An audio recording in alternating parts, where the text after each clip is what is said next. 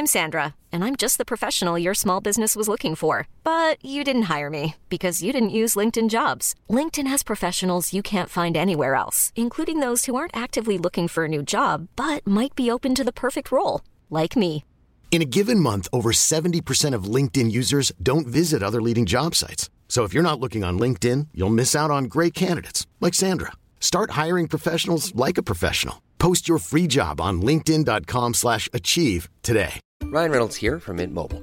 With the price of just about everything going up during inflation, we thought we'd bring our prices down. So to help us, we brought in a reverse auctioneer, which is apparently a thing. Mint Mobile unlimited premium wireless. Have to get 30, 30, bit to get 30, bit to get 20, 20, 20, bit to get 20, 20, bit to get 15, 15, 15, 15 just 15 bucks a month. So, Give it a try at mintmobile.com slash switch. $45 upfront for three months plus taxes and fees. Promo rate for new customers for limited time. Unlimited more than 40 gigabytes per month. Slows. Full terms at mintmobile.com. Millions of people have lost weight with personalized plans from Noom, like Evan, who can't stand salads and still lost 50 pounds. Salads, generally, for most people, are the easy button, right? For me, that wasn't an option. I never really was a salad guy. That's just not who I am. But Noom worked for me. Get your personalized plan today at Noom.com. Real Noom user compensated to provide their story. In four weeks, the typical Noom user can expect to lose one to two pounds per week. Individual results may vary.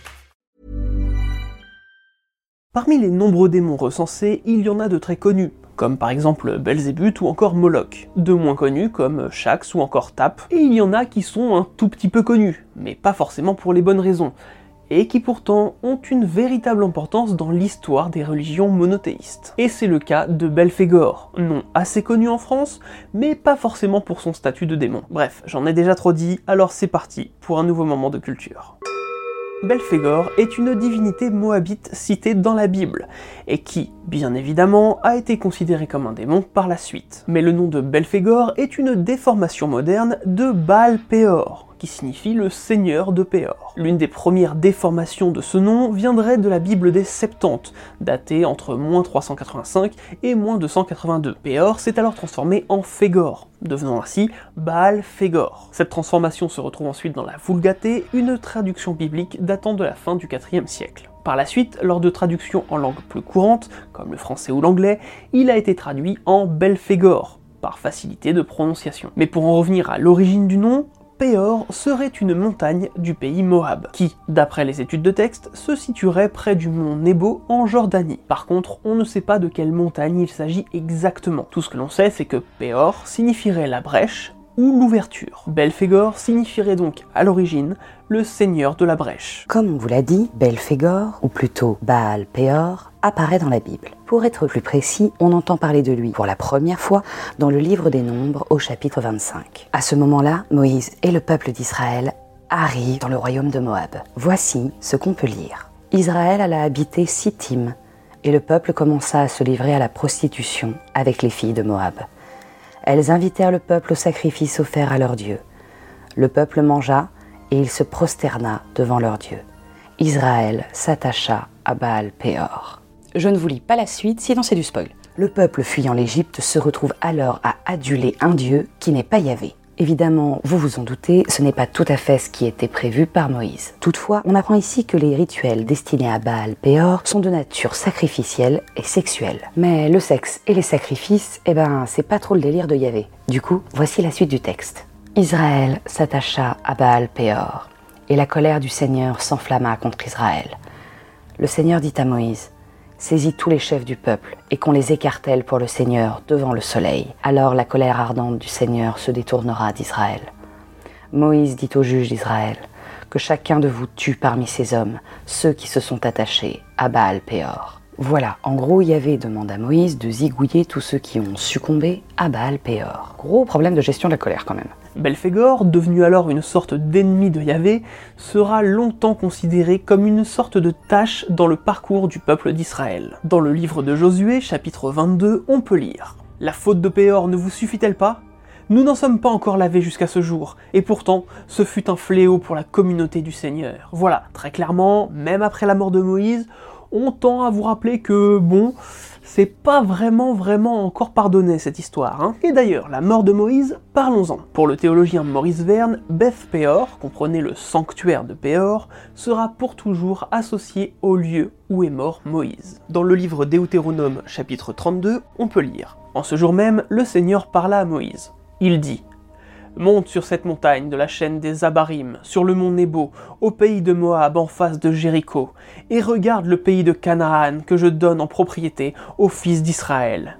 Puis tu mourras sur la montagne où tu seras monté, et tu seras réuni au tien. Puis dans le chapitre 34, Moïse, le serviteur du Seigneur, mourut là, au pays de Moab, selon la parole du Seigneur. On l'enterra dans la vallée qui est en face de Beth-péor, au pays de Moab mais aujourd'hui encore, personne ne sait où se trouve son tombeau. La symbolique de faire mourir Moïse en face du sanctuaire de Belphégor marquera pour toujours le combat de Yahvé face aux différents dieux que le peuple d'Israël rencontrera sur son chemin. Ce combat est d'autant plus flagrant que l'on apprend que la mort de Moïse est une véritable volonté divine. Moïse avait 120 ans quand il mourut. Sa vue n'avait pas baissé, sa vitalité n'avait pas diminué. Donc même si Belphégor n'est pas aujourd'hui le démon le plus connu, il est tout de même une ancienne divinité qui a failli concurrencer le dieu unique des juifs. Et s'il avait réussi, on peut dire que le visage de la sexualité à travers le monde serait complètement différent. En attendant, il a tout de même intéressé quelques théologiens qui lui donneront chacun leur tour des caractéristiques qui le marqueront même avant que l'on considère cette divinité comme un démon. Philon d'Alexandrie, un philosophe juif du 1er siècle, suppose que le nom Baal Péor vient du fait que cette divinité a la bouche ouverte. Origène, théologien égyptien du IIIe siècle, dira quant à lui Je n'ai rien pu trouver dans les écrits des Hébreux touchant cette idole de saleté et d'ordure. Belphégor est le nom d'une idole qui est adorée dans le pays de Madian, principalement par les femmes. Le peuple d'Israël se dévoua à son service et fut initié dans ses mystères. Belphégor marque une espèce de turpitude et de vilainie. Cette idée sera d'ailleurs reprise par Jérôme de Stridon au IVe siècle. Il ajoutera tout de même que Belphégor est la même divinité que Priap. Et pour les âmes pures et innocentes qui ne le sauraient pas, Priap est une divinité ayant pour particularité d'avoir un énorme pénis constamment en érection. C'est d'ailleurs du nom de ce dieu que vient le mot priapisme. Et si vous ne savez pas ce que c'est que le priapisme, on vous laisse chercher sur Google. On va pas tenter davantage le bot YouTube de nous démonétiser. La comparaison est évidemment due au fait que Priap est une divinité liée au sexe, mais également au fait que son culte nécessite le sacrifice d'animaux, et notamment d'ânes. Le parallèle entre les cultes de Baal Fégor et celui de Priap semble alors assez simple à réaliser. Mais en soi, absolument rien ne prouve une quelconque corrélation. Et des dieux de sacrifice et de sexe, c'est pas ce qui manque. Isidore de Séville reprendra cette idée au 7e siècle en ajoutant Ceux qui servaient Belphégor sont accusés de commettre des impudicités, de faire des choses abominables. Belphégor est l'image de l'ignominie. À la fin du Xe siècle sera écrite la Souda, une encyclopédie grecque. À Belphégor, on peut lire ceci. Bel, c'est Saturne. Phégor, le lieu où il était adoré. Et de ces deux noms a été formé celui de Belphégor, car comme Jupiter a été appelé Olympien et Mercure Silénien, à cause des montagnes de Thessalie et d'Acadie où ils étaient adorés, il y a apparence que Baal était appelé Baal Phégor à cause du mont Phégor où on lui faisait des sacrifices. Les Moabites offraient des sacrifices à Belphégor. Les filles de Moab invitèrent les Israélites à leurs sacrifices. Ils mangèrent et adorèrent leur Dieu, et Israël fut invité au mystère de Belphégor. Et dans le psaume 105, ils furent initiés à Belphégor et mangèrent les sacrifices des morts. Par ces sacrifices des morts, quelques-uns entendent les sacrifices offerts à Belphégor, qui était un dieu mort.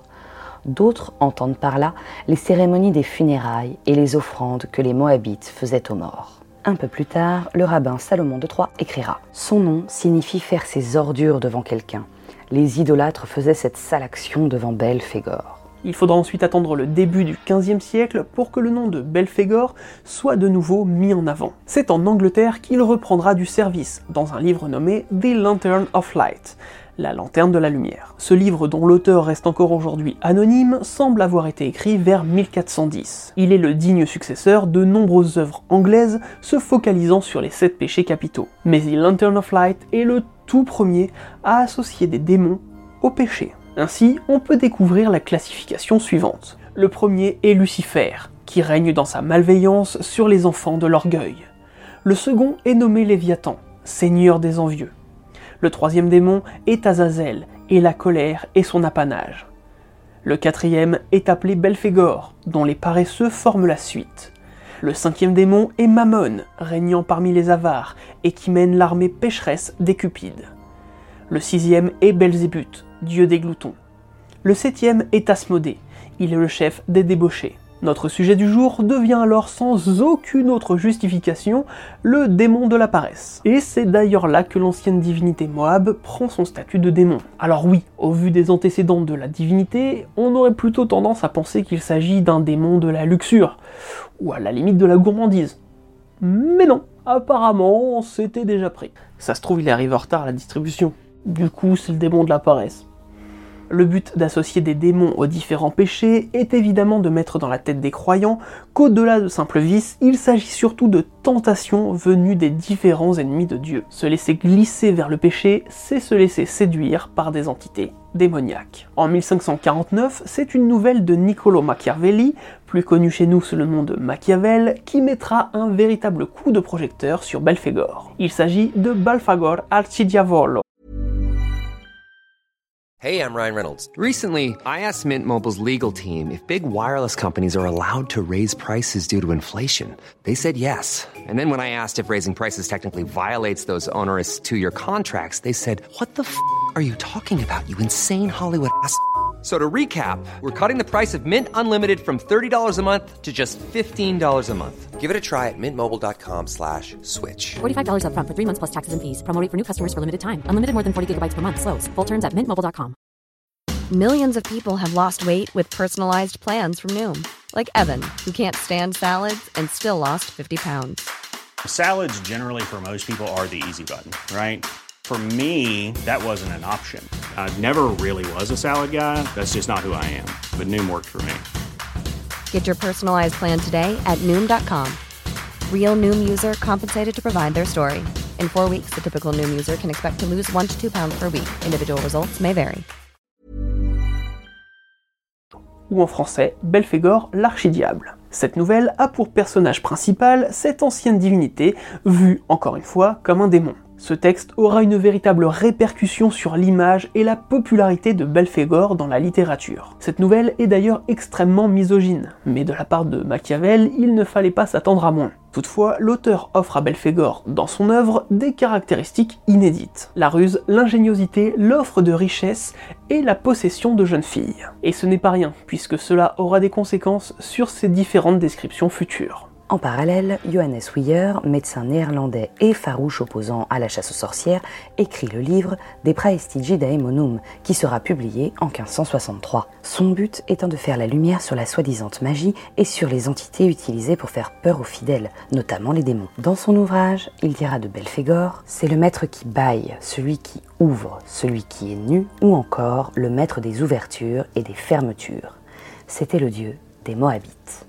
Même si cette définition n'est pas la plus claire en soi, il ne fait qu'associer la divinité à ses étymologies les plus probables. Joseph Juste Scaliger, historien français, dira en 1583 que le nom Fégor est en réalité un nom dérisoire. Il aurait été donné par les auteurs de la Bible au dieu des Moabites afin de se moquer d'eux. Il s'agirait pour lui de Baal Kéhem, le dieu du tonnerre, que les Hébreux, par mépris, appelaient le dieu des excréments, le dieu du paix. Alors étonnamment, on reviendra un petit peu plus tard sur ce détail dans la vidéo. Toutefois, en 1589, l'évêque, mais surtout chasseur de sorcières, Peter Bisfield, publiera une liste qui sera grandement reprise. Il réitère l'idée que les démons sont associés au péché. Toutefois, sa liste est quelque peu différente de celle de la lanterne de la lumière, puisque dedans, Azazel est remplacé par Satan. En 1617, John Silden, un intellectuel anglais, prétend que Belphégor était le dieu des morts. Il le compare même à Pluton et il écrira Les offrandes que l'on faisait aux mânes pour les apaiser sont ces sacrifices des morts dont il est parlé en cet endroit. En 1669, Athanasius Kircher, un prêtre jésuite allemand, émet l'hypothèse que Belphégor est un dieu du panthéon égyptien et que les cérémonies qui sont citées dans la Bible sont inspirées de celles d'Osiris. Évidemment, il n'y a pas vraiment de justification. Et quand on regarde les œuvres du monsieur, on sent qu'il y a clairement une obsession pour l'Égypte. Donc bon. En France, Jean de La Fontaine écrit une fable simplement appelée Belphégor, inspirée de la nouvelle de Machiavel. Elle sera éditée pour la première fois en 1693 et sera la 27e fable du livre 12 du troisième recueil des fables. Bon, ce texte ne fait pas évoluer du tout le démon, mais c'est simplement pour vous montrer à quel point la vision de Machiavel a pu inspirer d'autres artistes. Au début du XVIIIe siècle, Augustin Calmet, un abbé français, écrira ceci dans ses commentaires sur la Bible. Fégor est peut-être le même qu'Adonis ou Osiris, dont on célébrait les fêtes comme des funérailles des morts, avec des lamentations et des pleurs, et d'autres cérémonies lugubres. C'est l'Horus des Égyptiens, fils d'Isis. Encore une fois, peu d'arguments et peu de chances que ce soit le cas mais on sent une véritable envie de la part des théologiens d'associer Belphégor aux peuples polythéistes les plus connus. Entre 1751 et 1772, Diderot et d'Alembert éditeront la toute première encyclopédie française, qui porte le nom d'Encyclopédie ou Dictionnaire raisonné des sciences, des arts et des métiers. À Baal Péor, on peut lire de Baal, seigneur, et de Péor, nom d'une montagne, dieu que les Arabes adoroient sur la montagne de Péor on croit que c'est le priable des Grecs. On l'appelle encore Baal Fégor, ou Béil Fégor, ou Belphégor. Du coup, on a été voir à Belphégor, et là, pour être totalement franc avec vous, c'est un peu plus long. Toutefois, cette description nous a tout de même servi de source. On va donc vous lire au moins comment il est introduit. Fausse divinité que les Israélites adorent à l'imitation des Moabites, selon le récit que Moïse en fait, chapitre 25 des Nombres. Après quoi sont cités de nombreux auteurs et leurs propres idées sur Belphégor que l'on vous a cité précédemment dans cette vidéo. Mais on a pu constater dans cette définition que le lien avec la paresse avait totalement disparu. Dans les faits, les péchés capitaux sont restés, mais les démons à qui on les a associés ont petit à petit été mis de côté. À partir de 1818, Colin de Plancy édite le dictionnaire infernal. Voici ce qu'il écrit à propos de Belphégor. Belphégor, démon des découvertes et des inventions. Il prend souvent un corps de jeune femme. Il donne des richesses. Les Moabites, qu'il appelait Baal Fégor, l'adoraient sur le mont Fégor. Des rabbins disent qu'on lui rendait hommage sur la chaise percée et qu'on lui offrait l'ignoble résidu de la digestion. C'était digne de lui. C'est pour cela que certains doctes ne voient dans Belphégor que le dieu du paix, ou Crépilus. D'autres savants soutiennent que c'est Priap, Silden, cité par Bagnères, prétend qu'on lui offrait des victimes humaines dont ses prêtres mangeaient la chair. Wierus remarque que c'est un démon qui a toujours la bouche ouverte. Observation qu'il doit sans doute au nom de Fégor, lequel signifie, selon le loyer, creusasse ou fandasse, parce qu'on l'adorait quelquefois dans les cavernes, et qu'on lui jetait des offrandes par un soupirail. Comme vous le voyez ici, Colin de Plancy fait un énorme résumé de tout ce qu'on a pu voir précédemment. Mais ce que l'on constate, c'est que le dictionnaire infernal, qui deviendra une référence en théologie et en démonologie, mélange ici théologie et littérature. Ainsi, B.L. Fégor, démon des découvertes et des inventions, vient de Machiavel. Les fameux rabbins dont il parle évoquent entre autres Salomon de Troyes. Il nomme également Sildan ou Hierus, qui est en réalité Weir, que nous avons nous-mêmes cité précédemment. Mais Colin de Plancy réitère lui la comparaison avec le dieu paix ou Crépilus. Et c'est donc le moment de revenir dessus. Crépilus, et plus généralement Crépitus, est présenté comme le dieu romain des paix, des gaz et plus globalement des flatulences. Le souci c'est qu'il n'existe aucune source d'origine polythéiste attestant de l'existence d'un dieu des paix. En archéologie, on ne retrouve pas de temple, pas d'objet de vénération, rien du tout. En fait, il semble que ce nom soit apparu pour la première fois dans un texte considéré comme apocryphe nommé Les Récognitions. Sans aucune certitude, il est parfois attribué au pape Clément Ier. Et cette incertitude est due au fait que de nombreux passages de ce texte sont considérés comme de la satire chrétienne. Or, le passage qui nous intéresse est le suivant. D'autres, parmi les Égyptiens, enseignent que le bruit intestinal, latin crepitus ventris, devrait être considéré comme un dieu. Et vous l'aurez sans doute remarqué, à la base, il était identifié comme un dieu égyptien et non pas romain. Et même si des auteurs comme Robert Burton parleront de lui, c'est surtout dans la littérature française qu'on le retrouvera. Voltaire, Baudelaire ou encore Flaubert utiliseront ce dieu pour tourner en ridicule les dieux mineurs du polythéisme. Toutefois, on le répète, cette divinité semble n'avoir jamais existé, que ce soit chez les Égyptiens ou chez les Romains. Comparer Belphégor à Crépitus est donc une façon de rabaisser, de diminuer, de ridiculiser la divinité Moab qui a tout de même détourné le peuple d'Israël de sa dévotion à Yahvé? C'est pas Job Clodo non plus. De plus, lorsque Colin de Plancy parle de lui rendre hommage sur la chaise percée, il fait sans doute allusion aux écrits de Salomon de Troyes. Pour rappel, il disait faire ses ordures devant quelqu'un. Ordure a été pris au pied de la lettre, associé à la saleté et donc aux excréments. Mais on pourrait également supposer que ordure pourrait aujourd'hui être remplacé par cochonnerie, et donc faire ses cochonneries devant quelqu'un. Ce qui s'accorderait alors beaucoup mieux avec un dieu sexuel. Mais ce choix d'interprétation démontre de toute manière un véritable mépris de la part des monothéistes envers les polythéistes de l'époque. En 1858, Belphégor arrive à l'opéra, grâce au français Casimir Gide. Il s'agit alors d'un opéra comique. S'en suivra en 1861 un opéra fantastique portant le même nom, mais cette fois de Giovanni Pacini. Ces deux œuvres n'offriront malheureusement pas de caractéristiques supplémentaires au personnage de Belphégor, qui restera calqué sur celui de Machiavel. En 1863 sortira la sixième édition du Dictionnaire infernal de Colin de Plancy. Cette fois, il s'associe à Louis le Breton qui illustrera de 500 gravures ce fameux dictionnaire. Parmi ces 500 gravures figurent 72 portraits de démons, et parmi ces démons figure Belphégor. Et cette gravure de Belphégor deviendra l'image la plus connue de l'ancienne divinité. On peut le découvrir sous les traits d'un monstre hideux, penché en avant, le front plissé, les yeux à demi ouverts, maintenant sa queue sur le côté, alors qu'il est assis sur des toilettes. Oui, il s'agit là d'une gravure d'un démon en train de faire son caca. Du coup, si l'on en croit certaines analyses de l'ancienne divinité,